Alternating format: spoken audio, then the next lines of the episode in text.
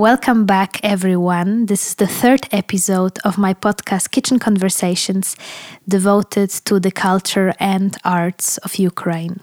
The day I'm releasing the podcast is the 47th day of this brutal war in Ukraine. All of us, no matter where we live, are confronted uh, with the images of brutality and horror through mass media, but also social media. All of the channels are sharing horrible images of a full scale genocide, of war crimes committed by the Russian soldiers on Ukraine and the Ukrainian people we hear and see traumatic scenes from cities like Mariupol, Kharkiv, Kiev, recently, of course, Bucha. Places which maybe we never heard of before, especially the smaller ones, which suddenly, yeah, become very strong symbols of this war, symbols of uh, genocides, but also symbols of heroism and fight for democracy, fight for freedom. The war is lasting more than a month now, and the longer it takes, the more helpless we feel, at least I feel.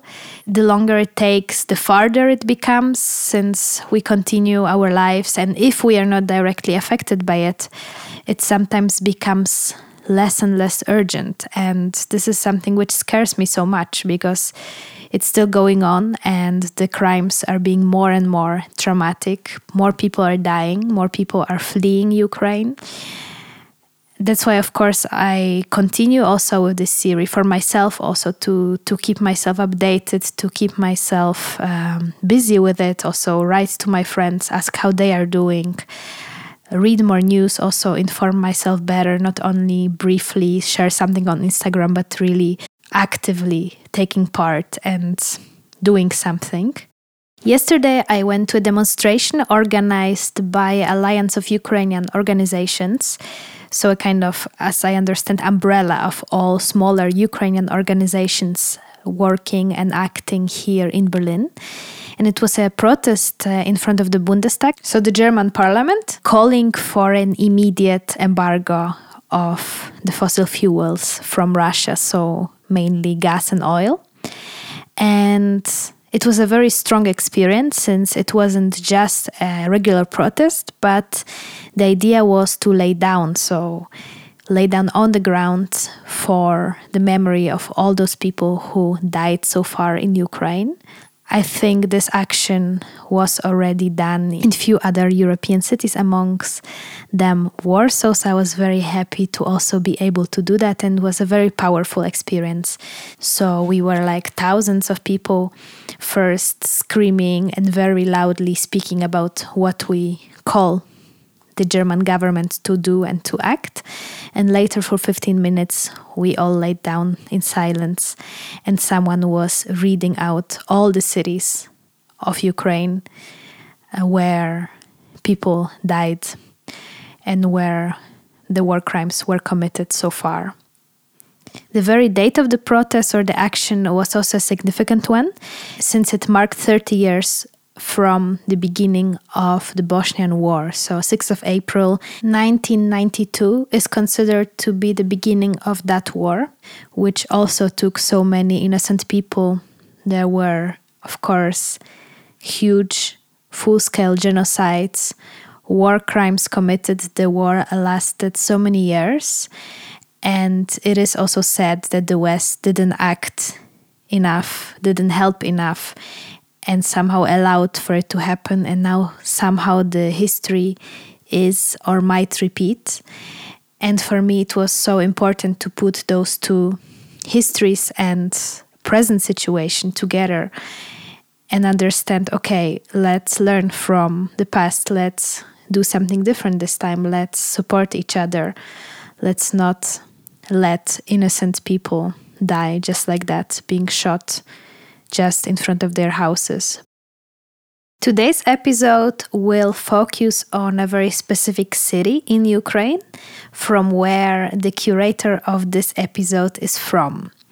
So, more about the city in a minute, but first, a few words about Alex. So, Alex Blanco is a Ukrainian Brazilian photographer currently living and working in the Netherlands. So, I know Alex through a job. We worked together for a publishing house in Amsterdam. We didn't spend much time together since that was the COVID year, so 2020 when COVID hit and we couldn't really work all together in the same office, so we had to take shifts.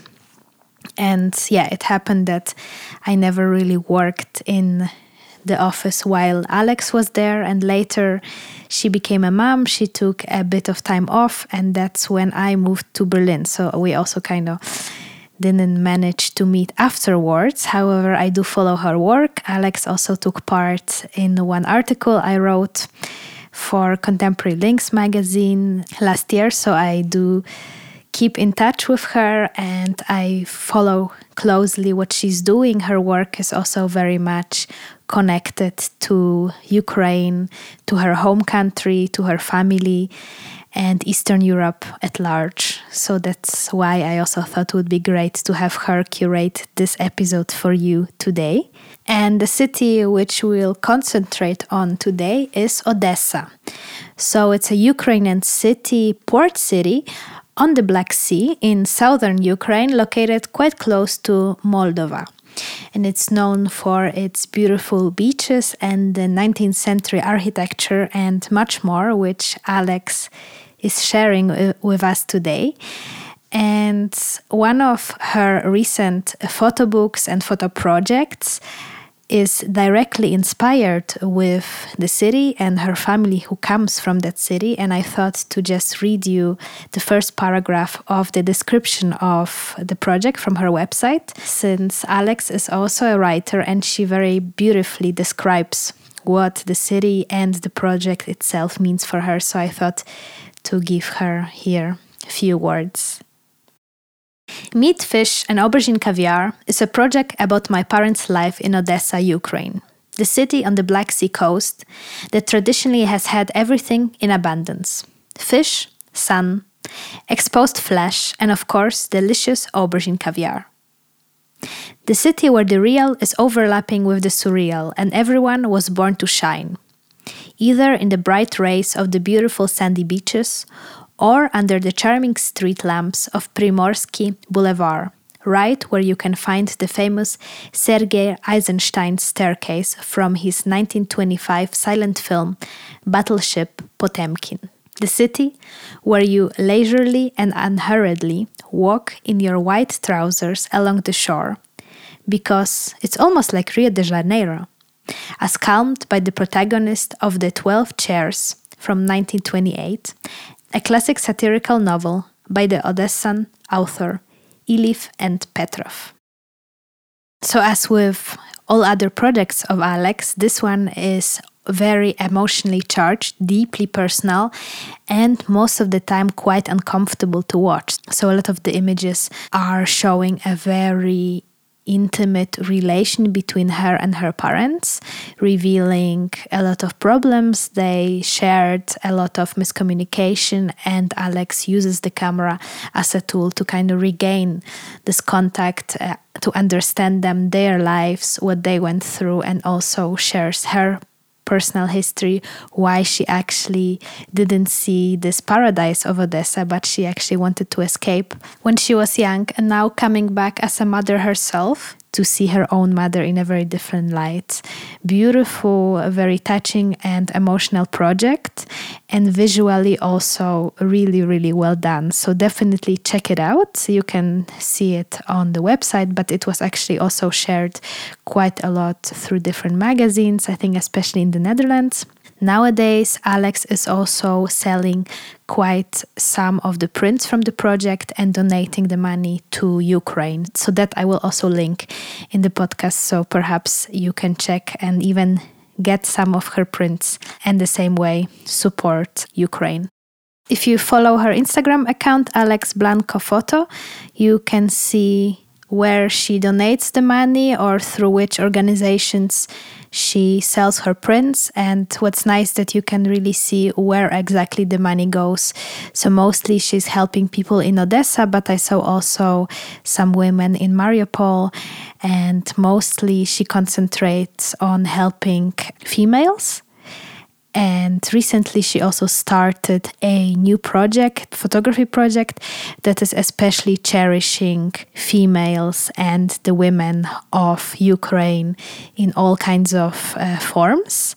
So she wants to capture the children, the female artists, sisters, girlfriends, daughters, grandmothers, women of the LGBTQ community, and everyone who is fighting in their own way for the free Ukraine.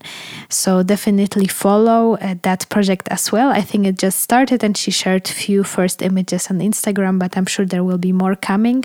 Apart from that, Alex is also doing very interesting vlog videos on the Instagram stories that uh, she started, I think, yeah, when when the war started on the 24th, and I am following those as well. So she speaks in English about very specific aspects of Ukraine about the language, about how complicated it is. For example, she did a very interesting vlog about the Russian and Ukrainian language, why some Ukrainians do not speak Ukrainian, and about about the history of imperialism, how her parents, for example, were not allowed to speak Ukrainian at work and in school, so they also didn't teach her the proper Ukrainian, and now she kind of is a Ukrainian who only speaks Russian. So a lot of very interesting aspects aspects she's sharing. So, definitely a person to check out and follow and learn more and more about Odessa. But now we will follow with our three recommendations about the city and the culture and art of Ukraine. Number one is a text by Isaac Babel, Odessa Stories or Tales of Odessa, first published in 1924 26. It's not exactly sure when, or like there's different sources telling different things.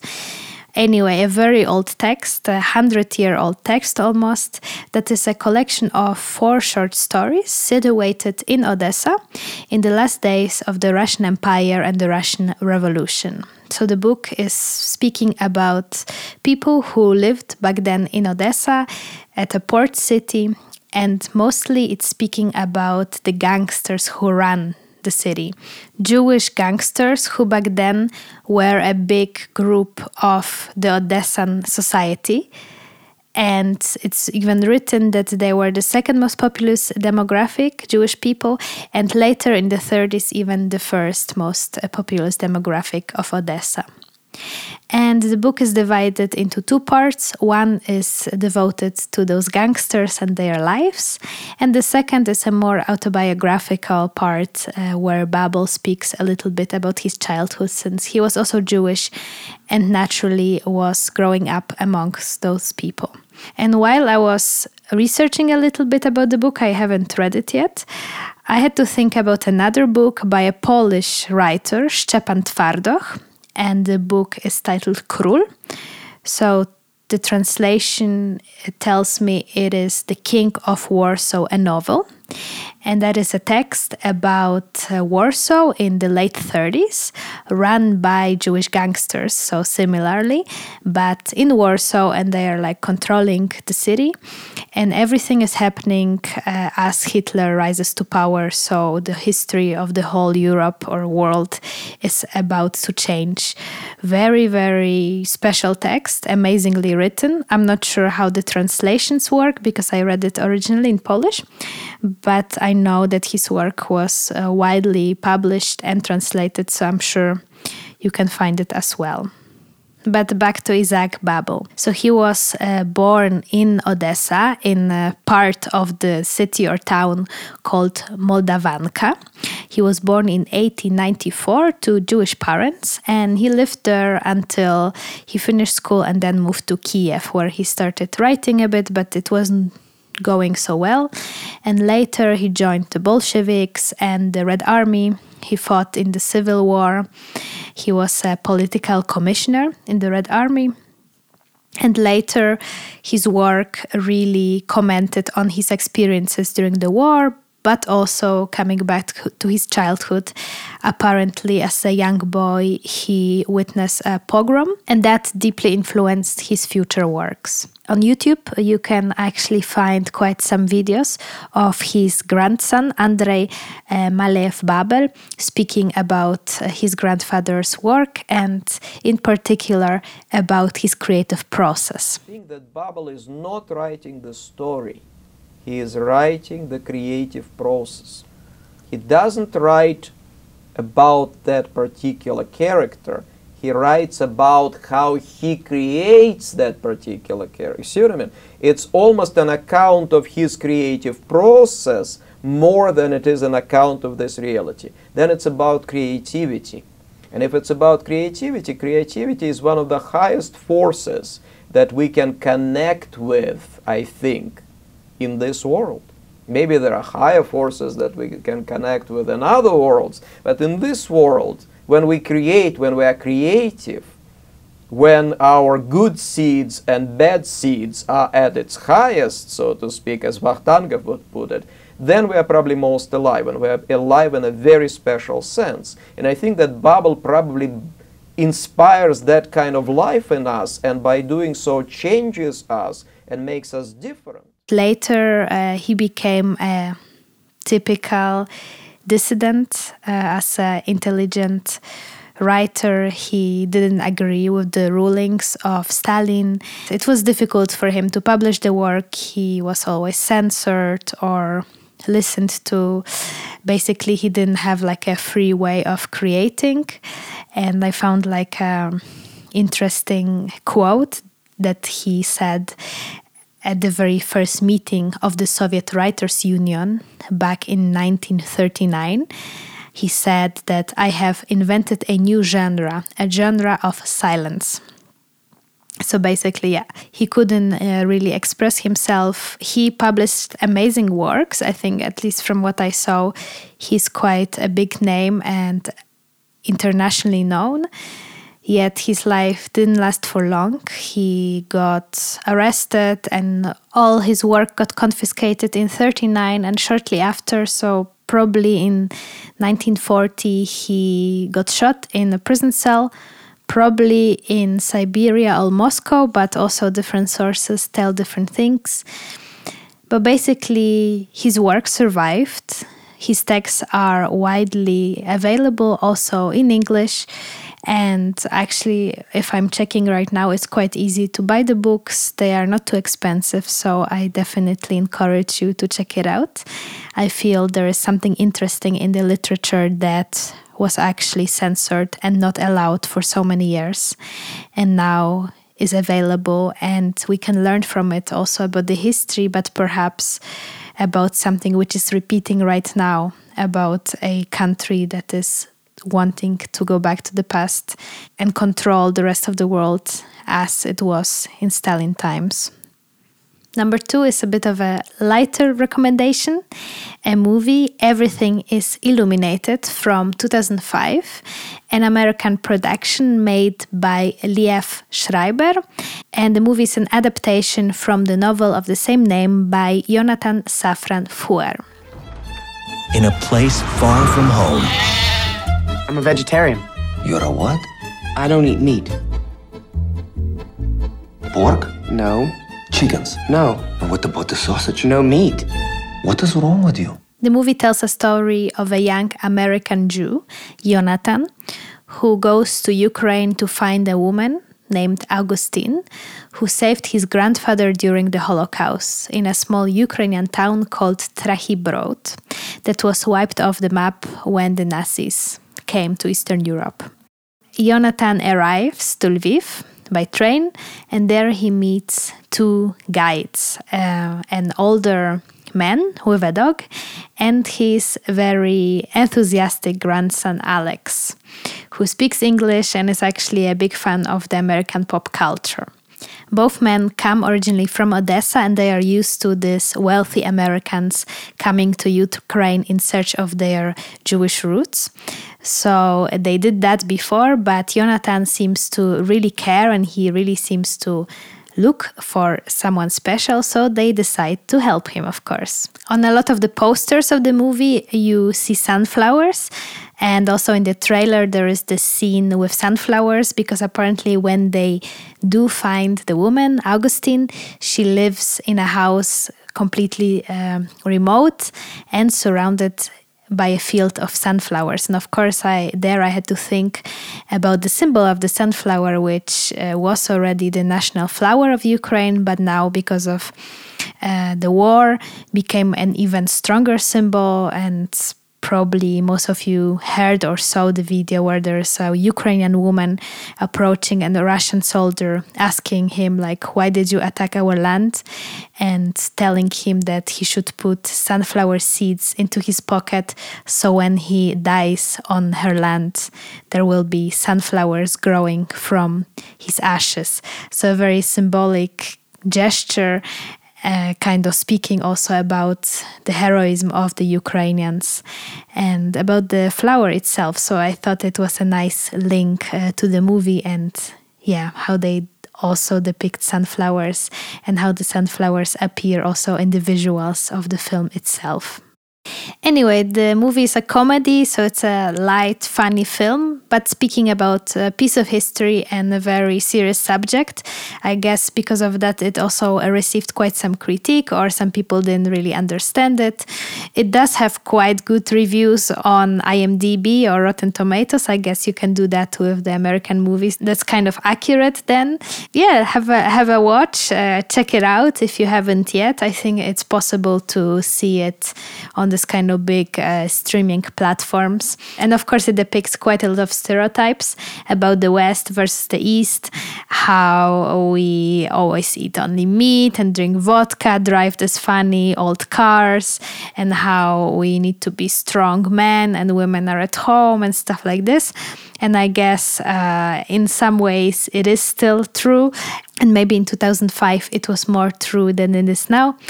But since it's a comedy, I think it's fun to laugh from that jokes and kind of play into these narratives.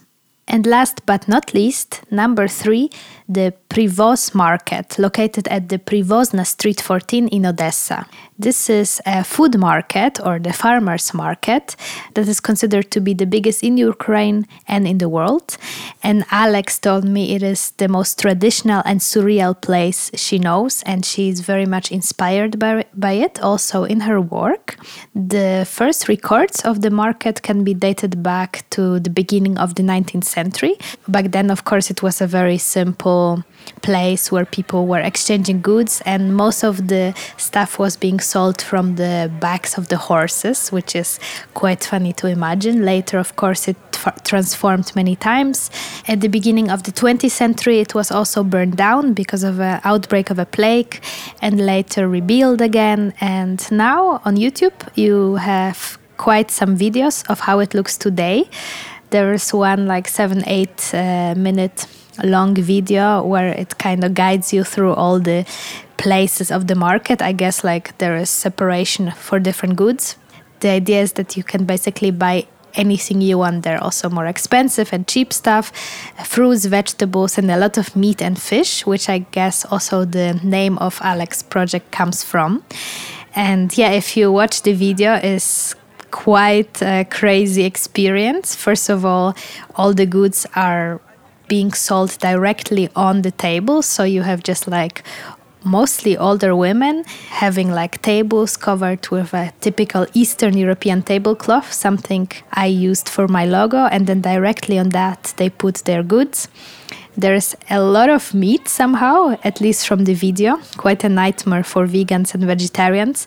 Nevertheless, uh, yeah, visually quite strong and also something which we are so not used to, to really be confronted so closely with uh, goods and food in general. There is no packaging, no plastic, everything is just like, yeah, directly from the farmers, which I guess it's, yeah, quite a special thing due to its uh, visual attributes, but also its long history.